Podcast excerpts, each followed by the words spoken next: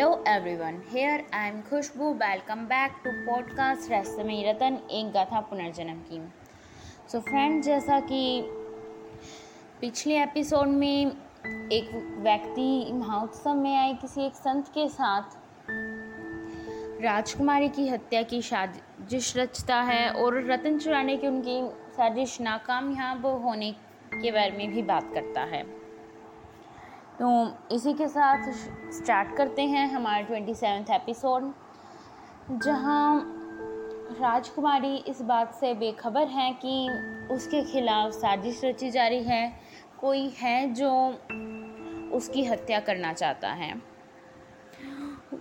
वो इन सब बातों से बेखबर युवराज के खिलाफ मिले सबूतों के बारे में बेला से चर्चा कर रही होती है। वो बेला को सारे सबूत दिखाती हैं और उसे जब वह अतिथि गृह की ओर गई थी, तब से लेकर अब तक का घटनाक्रम सुनाती हैं। उसकी सारी बातें सुनकर बेला कहती हैं, माफ़ कीजिएगा राजकुमारी, किंतु आपने जो कुछ भी मुझे बताया, उस पर कोई विश्वास नहीं करेगा। हर कोई यही कहेगा कि आप खुद को बचाने के लिए मिथ्या वर्णन कर रही हैं।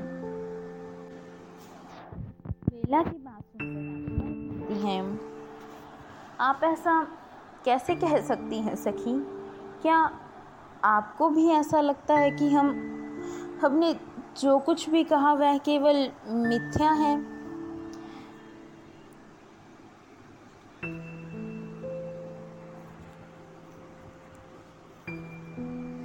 क्या क्या आप भी हमें भ्राताश्री की हथियारें समझती हैं? ऐसा नहीं है, मुझे यह भली भांति ज्ञात है कि आप स्वप्न में भी ऐसा नहीं कर सकती। किंतु वे भंवर सिंह जी, वे तो जैसे आपको फंसाने में ही लगे हैं। ना वे खुद आपकी बात पर यकीन करेंगे, ना ही किसी को करने देंगे। यकीन तो उन्हें करना ही पड़ेगा। आप देखिएगा, इन दो दिवस के भीतर हम सत्य सबके सामने लाकर ही रहेंगे।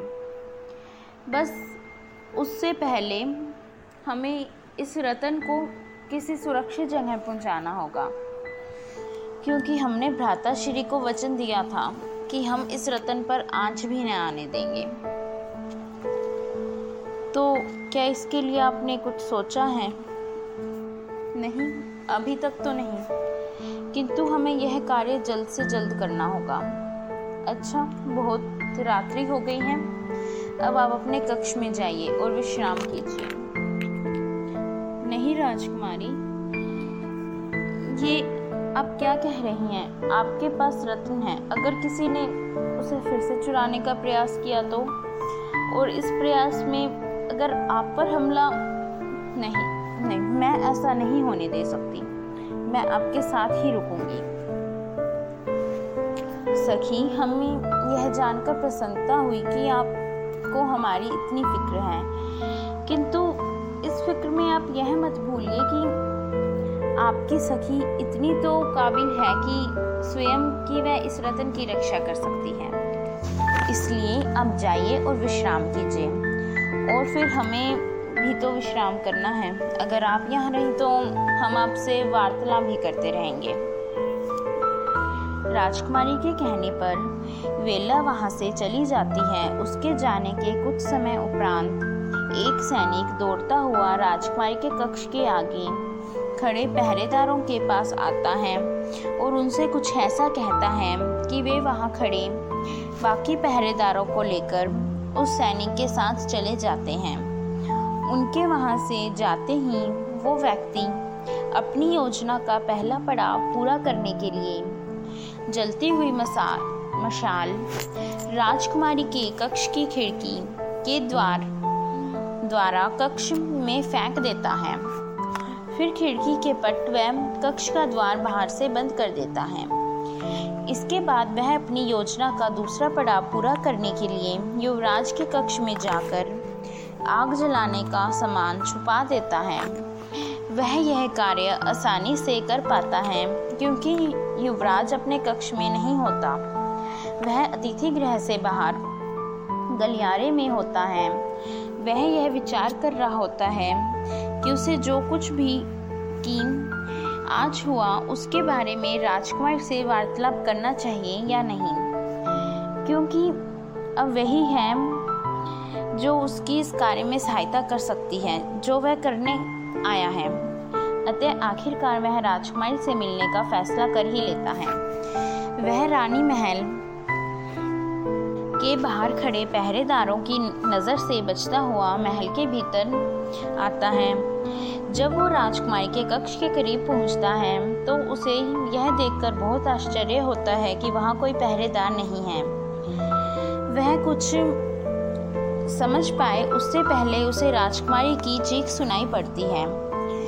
राजकुमारी मदद के लिए पुकार रही होती है क्योंकि उसके कक्ष में आग लगी होती है। वह बाहर निकलने का भी प्रयास करती है, किंतु असफल रहती है। अतः आखिरकार वह मदद के लिए पुकार लगाती है और वह उसकी खुशकिस्मती होती है कि युवराज उसकी आवाज़ सुन लेता है। और उसे बचाने के लिए वहाँ पहुँच जाता है। वो देखता है कि किसी ने कक्ष में आग लगा दी है और राजकुमारी अंदर बंद है। वो उसे बचाने के लिए जैसे तैसे खिड़की के पट तोड़ता है। जब वह यह कर रहा होता है तो एक पतंगा आकर उसकी कलाई पर लगता है और अपना निशान छोड़ जाता है। वह यह, वह इस पर ध्यान नहीं देता और खिड़की के पट पट तोड़कर मदद के लिए अपना हाथ आगे बढ़ाता है। राजकुमारी उसका हाथ पकड़कर बाहर आ जाती है। वह अपनी साथ रतन को भी ले लेती है। बाहर आने के बाद वो कुछ बोलती नहीं, बस क्रोध में युवराज को देखती रहती है। ये देखकर युवराज बोलता है, राजकुमारी, क्या बात है? आप कुछ बोल नहीं रही। हमें तो लगा था कि आपकी जान बचाने के लिए आप हमारा शुक्रिया अदा करेंगी। कहीं आप अभी भी सदमे में तो नहीं? ऐसा कुछ नहीं है। हम तो बस यह सोच रहे थे कि जिसने यह अग्नि हमारे कक्ष में लगाई, उसी ने ही हमारे प्राण क्यों बचाए? आपका कहने का तात्पर्य है कि यह अग्नि हमने लगाई है किन किंतु क्यों? वजह साफ़ है, युवराज। जिस तरह आपने हमारे भ्राताश्री की हत्या की, उसी तरह आप हमारी भी हत्या करना चाहते थे। ताकि हम हम आपकी सच्चाई किसी के सामने न ला सकें। अगर यह अग्नि हमने लगाई भी होती तो इससे आपकी रक्षा कदापि ना करते।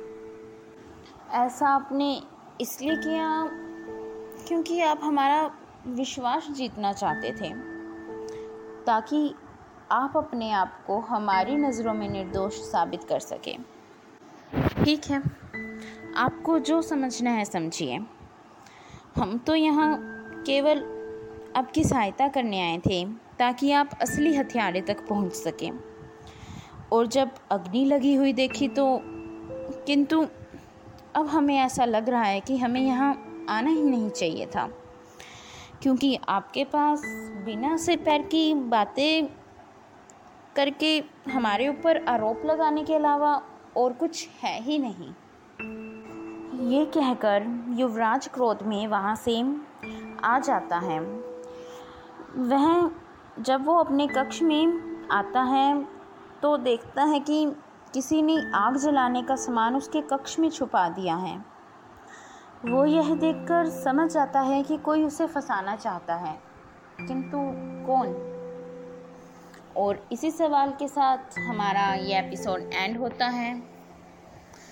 और अब वो कौन है? कौन है वो व्यक्ति? कौन नहीं? ये तो तभी पता चलेगा जब हम आगे बढ़ेंगे अपनी इस कहानी में। तो बने रहिए हमारे पॉडकास्ट के साथ इस सवाल का जवाब जानने के लिए। क्योंकि इस कहानी में अभी और भी बहुत से ट्विस्ट आने वाले हैं। तो wait for this twist wait for some days for our next episode so मिलते हैं अगले एपिसोड में। तब के तब तक के लिए बाय बाय सीम थैंक यू बने रहिए हमारे पॉडकास्ट रश्मि रतन, एक गाथा पुनर्जन्म के साथ।